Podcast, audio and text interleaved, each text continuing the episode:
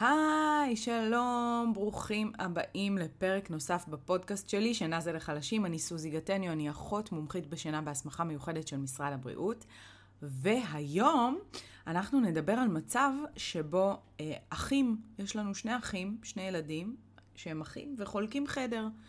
אה, ואנחנו רוצים ששניהם ישנו טוב, בלי להתפשר על השינה שלהם, שהם גם יחלקו חדר והם גם ישנו טוב. אה, אז אה, זה יהיה פרק קצר וקולע, מאוד מאוד פרקטי, תכינו דף ועט, אה, טיפים שכדאי שנאמץ כשאנחנו רוצים שכמה אחים ישנו יחד באותו חדר. יאללה, יוצאים לדרך.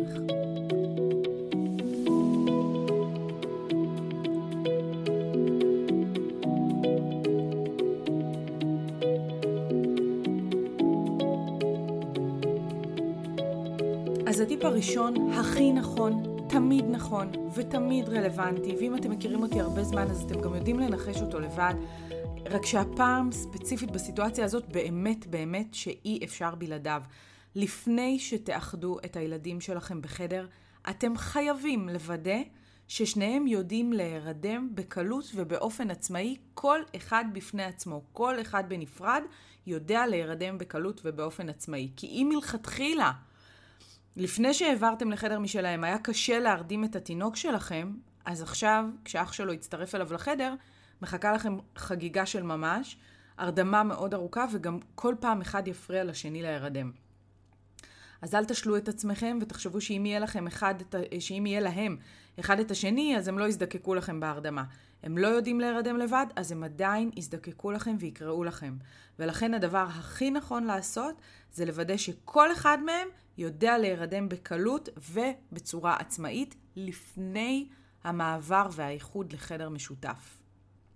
אוקיי, הטיפ השני הוא תארגנו את החדר בצורה כזאת שתפחית את הסיכוי שאחד יעיר את השני. הרי אנחנו משמיעים קולות וזזים בלילה ונוחרים בלילה, וזה מייצר רעש, אין מה לעשות, אי אפשר להימנע מזה. עצם זה שאנחנו זזים במיטה זה גם מייצר רעש, ואת זה אנחנו הרי לא יכולים אה, למנוע. אז תנסו לארגן את החדר כך שמיטת התינוק ומיטת הילד תהיינה כמה שיותר רחוקות אחת מהשנייה. בקצוות הפוכים של החדר תמקמו אותם. אפשרות נוספת שאני ממליצה עליה, במיוחד אם מדובר על ילד או על תינוק שהשינה שלו ממש ממש ממש מקוטעת וקלה, אפשר לשים ליד הילד הזה, שהשינה שלו יותר מקוטעת, אה, מכשיר רעש לבן. רעש לבן, למי שלא מכיר, זה מכשיר קטן, שמפיק רעש כמו של זרם חזק של מים. כזה. וזה בצורה מונוטונית ורצ... ורציפה, ו... והרעש הזה, הרעש הלבן הזה למעשה, יוצר בועה של שקט, או בועה של רעש אם תרצו, שלא מאפשרת לרעשים מסביב לחדור לאזור של הילד. רעש לבן אגב הוכח מחקרית כמשפר את איכות השינה, ואם אתם עושים שימוש בו, אז תשימו לב, זה צריך להיות רעש שפועל כל הלילה, אוקיי? לא להפסיק אותו אחרי שהילד נרדם, אחרת המכשיר לא יעיל, הרע, השימוש ברעש הלבן לא יעיל, והתינוק יכול להתעורר. אז אם אתם עושים שימוש ברעש לבן, תיקחו מכשיר שמלכתחילה יודע לפעול כל הלילה ולא ייפסק לכם באמצע, וזה מאוד מאוד יעזור לילד אחד לא להתעורר מהרעשים שהילד השני משמיע, על אחת כמה וכמה אם לילד הזה יש שינה קלה יותר. הצעד השלישי שלכם יהיה לדבר עם הילד הגדול שלכם. לדבר עם הילד הגדול יותר ולהסביר לו מה הולך לקרות בלילה. ילדים מעל גיל שנתיים וחצי כבר ממש ממש מבינים את כל מה שאנחנו מדברים אליהם. תסבירו לו שאמא כל הזמן רואה את התינוק בחדר, שהוא לא צריך לדאוג, שאם התינוק בוכה אני אגיע. והוא מבחינתו פשוט יכול לחזור אה, לישון, להמשיך לישון. אני כבר אגש לתינוק הקטן. אפשר גם להדגים לו את זה ולהראות לו שאנחנו רואים את התינוק דרך המצלמה, דרך המוניטור. ואז ככה הוא ידע מה לעשות, כש... או, מה... או מה אני מצפה ממנו לעשות כשהוא מתעורר בלילה בגלל שהתינוק בוכה. חשוב גם uh, להדגיש לילד הגדול באותה הזדמנות, ואולי גם לחזור על זה כמה פעמים, שאסור לטפס על מיטת התינוק ואסור להכניס אליו משחקים. ושמיטת התינוק בעצם שומרת על התינוק אה, אה, שלא ייפול ושלא יכניס דברים לפה. ממש תסבירו לו את, את העניין הבטיחותי הזה, כי אה, אה, ילדים גדולים נוטים גם לקחת אחריות ולא תמיד היא, אה, היא, היא מדויקת עבור התינוקות שלנו. אה, אז אה, בבקשה, תגדילו ראש ותשמרו על כללי הבטיחות כשהם חולקים חדר. תסבירו בדיוק לגדול שלכם מה מצופה ממנו עם השינה של, ה... של שניהם באותו חדר. ואנחנו עוברים לטיפ הרביעי. הטיפ הרביעי כמובן, גם אותו בטח יכולתם לנחש, טקס שינה. ו... אמ, כן, אני, אני בטוחה ש... שיכולתם לנחש את זה בעצמכם, ובכל זאת, זה מספיק חשוב כדי שאני אזכיר את זה פה. אה, לרוטינה הקבועה של פעולות שחוזרות על עצמן, יש חשיבות עצומה בהרגלי שינה טובים, ויש לה גם תפקידים רבים. הרוטינה הזאת, השגרה הזאת, בראש ובראשונה באה לענות על כל צורכי התינוק שלנו, על אוכל, על ניקיון, על אהבה ועל שינה. חוץ מזה, יש לה גם חשיבות רבה בלסמן למוח שהנה, אחרי שאוכלים ארוחת ערב, הולכים לישון. תסתכלו על עצמכם, גם אתם, סביר להניח, רובכם עושים איזושהי, אה, איזשהן פעולות קבועות לפני שאתם הולכים לישון. סיבה נוספת לרוטינה קבועה היא, היא הורדת הילוך. גם אנחנו לא יכולים להיכנס למיטה מ-100 ל-0. אנחנו צריכים איזושהי הדרגתיות, איזושהי הורדת הילוך, והטקס שינה מאוד מאוד עוזר לנו לעשות את זה. מה גם שהילדים שלנו מאוד אוהבים שגרה. שגרה נותנת לילדים שלנו ביטחון, אז רוטינה קבועה גורמת להם לדעת ולצפות מה עומד לקרות. ואז גם אין הפתעה. אני יודע שאני הולך לישון, ולכן גם אין התנגדות ללכת לישון, זה מפחית את ההתנגדויות. כשאנחנו מכניסים שני אחים לישון באותו חדר, יכול להיות שנצטרך לעשות כמה שינויים בטקס שינה שלנו. אם הילדים שלנו הולכים לישון שלא באותה שעה, במצב כזה תעשו את הטקס שינה עם התינוק שלכם כרגיל, באורות מעוממים, בחדר שלו, ואת הטקס שינה של האח הגדול יותר, שלא הולך לישון עכשיו, או באותה שעה עם התינוק, תעשו בסלון, או בחדר שלכם, אבל בלי מסכים, בלי משחקים, גם תקפידו על אורות מעוממים, עד שהוא ייכנס למיטה בחדר המשותף. אז את כל הטקס שינה של הקטן אתם עושים כרגיל בתוך החדר שינה שלו, ואת כל הטקס שינה של הגדול, כדי לא להעיר את הקטן, אתם עושים מחוץ לחדר שינה, או בסלון, או בחדר שלכם, אבל שומרים על כל העקרונות של אורות מעוממים ושל הסדר הנכון של הטקס שינה. ואל תשכחו גם להזכיר לו במהלך הטקס שינה בצורה רגועה, ש... אה, שנכנסים לחדר, לחדר שינה המשותף, שומרים על השקט, כי התינוק שלנו כבר ישן שם. אז אנחנו ניכנס לחדר בשקט, ואני אכסה אותך, ואני אחבק אותך, ואני אנשק אותך, ואני אלחש לך באוזן לילה טוב, ואני אצא מהחדר מבלי להעיר את אחיך הקטן. עכשיו בואו נדבר על הבחירה. האם להפריד באמת את שעות ההרדמה של שני הילדים? אז זה כמובן נתון לבחירתכם ולנוחות שלכם ולמה שאתם רוצים להשיג, אנחנו נדבר על שני המצבים. אם מדובר בגיל, נגיד שבעה חודשים, שהתינוק שלנו בן שבעה חודשים, ועד לגיל בית ספר יסודי, נגיד גיל שמונה, זאת אומרת טווח הגילאים הזה, אם יש לנו שני ילדים בטווח הגילאים הזה, אנחנו יכולים להרדים את שני הילדים ביחד. לעשות להם אוכל ביחד, ארוחת ערב ביחד, מקלחת ביחד, לתת להם סיפורים, אהבה, לנשנש אותם ביחד בחדר, שיר, אה, אה, מה שאתם רוצים, איזושהי פעילות אה, נשנושית אה, בתוך החדר, לתת להם אה, מלא מלא יחס ואהבה, ואז למיטה. ואת זה אפשר לעשות ביחד. אם הם בטווח גילאים הזה, שהוא, שהוא טווח שיש לו שעת השכבה משותפת, סביבות שבע בערב. שוב, גילאי שבעה חודשים עד גילאי אה, שמונה, פחות או יותר.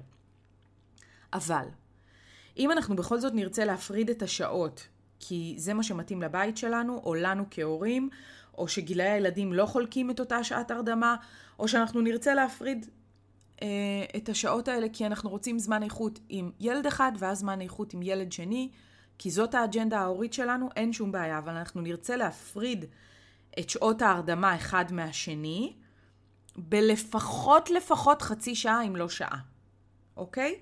זה אומר שאת הקטן שלנו הרדמנו בשבע, ואת הגדול שלנו אנחנו נרדים לפחות בשבע וחצי שמונה, כדי שניתן זמן לקטן שלנו להיכנס לשלבי השינה העמוקה. היתרון הגדול הוא, שוב, כמו שאמרתי, זה מאפשר לנו לתת לכל ילד את השקט שלו בהירדמות, ואת ההירדמות העצמאית, מבלי לעכב אותו או להפריע לו, שאח אחד מפריע לשני אה, ומעכב את ההירדמות שלהם, ואז אנחנו לפעמים יכולים לראות איזושהי החמרה במיומנויות שינה של הילדים שלנו. יתרון נוסף להפריד את השעות, ולא פחות חשוב, זה שוב, זה שזה מאפשר לנו לתת לכל ילד את זמן האיכות שמגיע לו אחד על אחד איתי. וזה טיפ שיעזור להרבה הורים, כי הרבה הורים שפונים אליי אומרים לי שהדבר שהכי מתסכל אותם זה שבגלל שהם כל היום מתעסקים עם התינוק הקטן, אין להם זמן להקדיש לילד הגדול יותר שלהם, שלא, שבל נשכח, גם הוא צריך אימא. וההפרדה הזאת של שעות ההרדמה אחד מהשני תאפשר לילד הגדול לקבל את ההורים לגמרי לעצמו על בסיס קבוע כל יום, ומה יותר טוב מזה תגידו לי. אז שוב, אני לא מדברת על מצב שבו השינה היא מאבק. אני יוצאת מנקודת הנחה שקודם כל לימדתם את הילדים שלכם לישון כמו שדיברנו בטיפ הראשון. ואז זה קל, ואתם מלאי אנרגיה להעניק גם לילד הגדול שלכם את כל היחס שהוא uh, צריך לקבל מכם. הטיפ השישי שלי אליכם הוא תצפו למשא ומתן שיכול להתנהל ותימנעו ממנו. ת, אנחנו יודעים שילדים גדולים יודעים לעשות משא ומתן בהירדמות. עוד פיפי, עוד קקי, עוד נשיקה, עוד חיבוק, עוד אה, שיר, עוד סיפור. אנחנו יודעים שבילדים אה, גדולים זאת הפרעת השינה. ככה, מתבטאת, ככה מתבטא העיכוב בללכת לישון. אז uh, תזהו את ההתנהגות הזאת בילדים שלכם ותכניסו uh, לתוך הטקס שינה שלכם את כל מה שיכול לעכב אתכם כבר מראש. כי אני לא יכולה לנהל את המשא ומתן הזה בתוך המיטה כשהם חולקים חדר, כי הקטן שלי כבר ישן. עוד לשתות? תשתו עכשיו. פיפי, את כל זה תעשו לפני, ש... לפני שאתם מכניסים אותו למיטה. תוודאו. בוא נשתה עוד כוס מים שלא תהיה צמא. בוא ניכנס, נראה שאין לך פיפי. תיכנסו לשירותים לפני המיטה. אה, בואו נצחצח שיניים, בואו, אנחנו קוראים סיפור אחד בלבד, או שניים, ואז נכנסים למיטה. ממש תסבירו בדיוק מה שהולך לקרות, תצפו את כל, ה, אה, את כל הבמפרים שצפויים להיות לכם עד הרגע שהוא נכנס למיטה, או עד הרגע שהוא נרדם הגדול שלכם, ותכסו אותם. פשוט תיתנו להם מענה לפני הכניסה למיטה. ככה גם תהיו רגועים שלא החסרתם מהם כלום, הם לא הולכים לישון רעבים, הם לא הולכים לישון צמאים, אין להם פיפי, וכשהחלטתם שאין עכשיו משא ומתן על שתייה ועל פיפי, זה בגלל שהם כבר קיבלו על זה את המענה. אתם נתתם לזה מענה ולכן אתם רגועים, ואם החלטתם שעכשיו אין יותר משא ומתן, אז אין יותר עכשיו משא ומתן. טיפ מספר 7. טיפ מספר 7 ידבר על תנומות יום. תנומות יום רצוי שיהיו אם הם חולקים חדר בנפרד. אם שני הילדים צריכים לישון תנומות יום, והם שניהם בבית ביום, או אנחנו מדברים על סופש נגיד, אז ההמלצה היא שהם לא ישנו אותם באותו חדר, כי תנומות היום בדרך כלל מלכתחילה מאתגרות יותר מאשר שנת הלילה. קשה יותר להירדם בבוקר, אין לנו את המלטונין, התנומות יום לא תמיד מצליחות, אמ, וההורמון שינה, המלטונין, לא קיים בתנומות יום, ואין מה שידחוף אותנו ויעזור לנו להירדם. אז אם אתם צריכים uh, להפריד, עדיף שדווקא תוציאו את התינוק, דווקא את התינוק תוציאו לישון בחדר אחר, יהיה לו קל יותר מאשר לגדול. את הגדול תשאירו בחדר שלו, uh, בסביבה שלו, שיישן שם את השנות יום שלו. וזה היה הטיפ השביעי. הטיפ השמיני והאחרון שלי אליכם הוא תהיו עקביים, זה נכון לגבי הכל. הורים מספרים לי, כן, ניסינו את זה, זה לא עובד אצלנו, כן, ניסינו עיטוף, התינוק לא אוהב את זה, כן, זה לא עבד. יש לי חדשות בשבילכם. לנסות משהו חדש, הרגל חדש, ליום אחד, ואז להבין שהוא לא עובד, זה לא נקרא לנסות. ניסיון אמיתי, הזדמנות אמיתית, כדי לאפשר לדברים לקרות ולהסתדר, היא לפחות, לפחות, לפחות שבוע, לא פחות מזה. כל הסתגלות שהיא הסתגלות לגן, מעברים, שינוי הרגלים, אנחנו צריכים לתת לילדים שלנו את זמן החסד שאנחנו יודעים לתת לעצמנו כשיש לנו שינויים בחיים. גם אני, אם אני רוצה להיכנס לכושר, או אם אני רוצה לשנות הרגלי תזונה, אני לא יכולה לקבוע אם זה הצליח או לא הצליח על סמך יום אחד, נכון? בחיים לא. אתם תיתנו לעצמכם כמה ימים. אז תיתנו גם לילדים שלכם את הכמה ימים האלה, כדי בכלל לדון בהאם זה עובד או לא עובד. פחות משבוע לא רלוונטי לקבל, לקפוץ למסקנות האלה. וואו, איך אני אוהבת שיש לנו פרקים כאלה שהם נורא נורא פרקטיים, 1, 2, 3, טק, טק, טק, רק תיקחו ותיישמו. אז קדימה, צאו לדרך, תאחדו את הילדים שלכם, לגדול בחדר ביחד זו מתנה גדולה לילדים שלנו. אני לגמרי בעד, לגמרי בעד. אה, אפילו אם יש עוד חדרים בבית, גם אני בחרתי לאחד את הילדים בחדרים ביחד, כחלק מהאג'נדה ההורית. זה כיף שהם חברים ושהם גדלים ביחד. אפשר לשמר שינה גם בשינה שהיא משותפת בחדר, אז תהיו חזקים, ואנחנו נתראה בפרק הבא של שינה זה לחלשים. צ'או!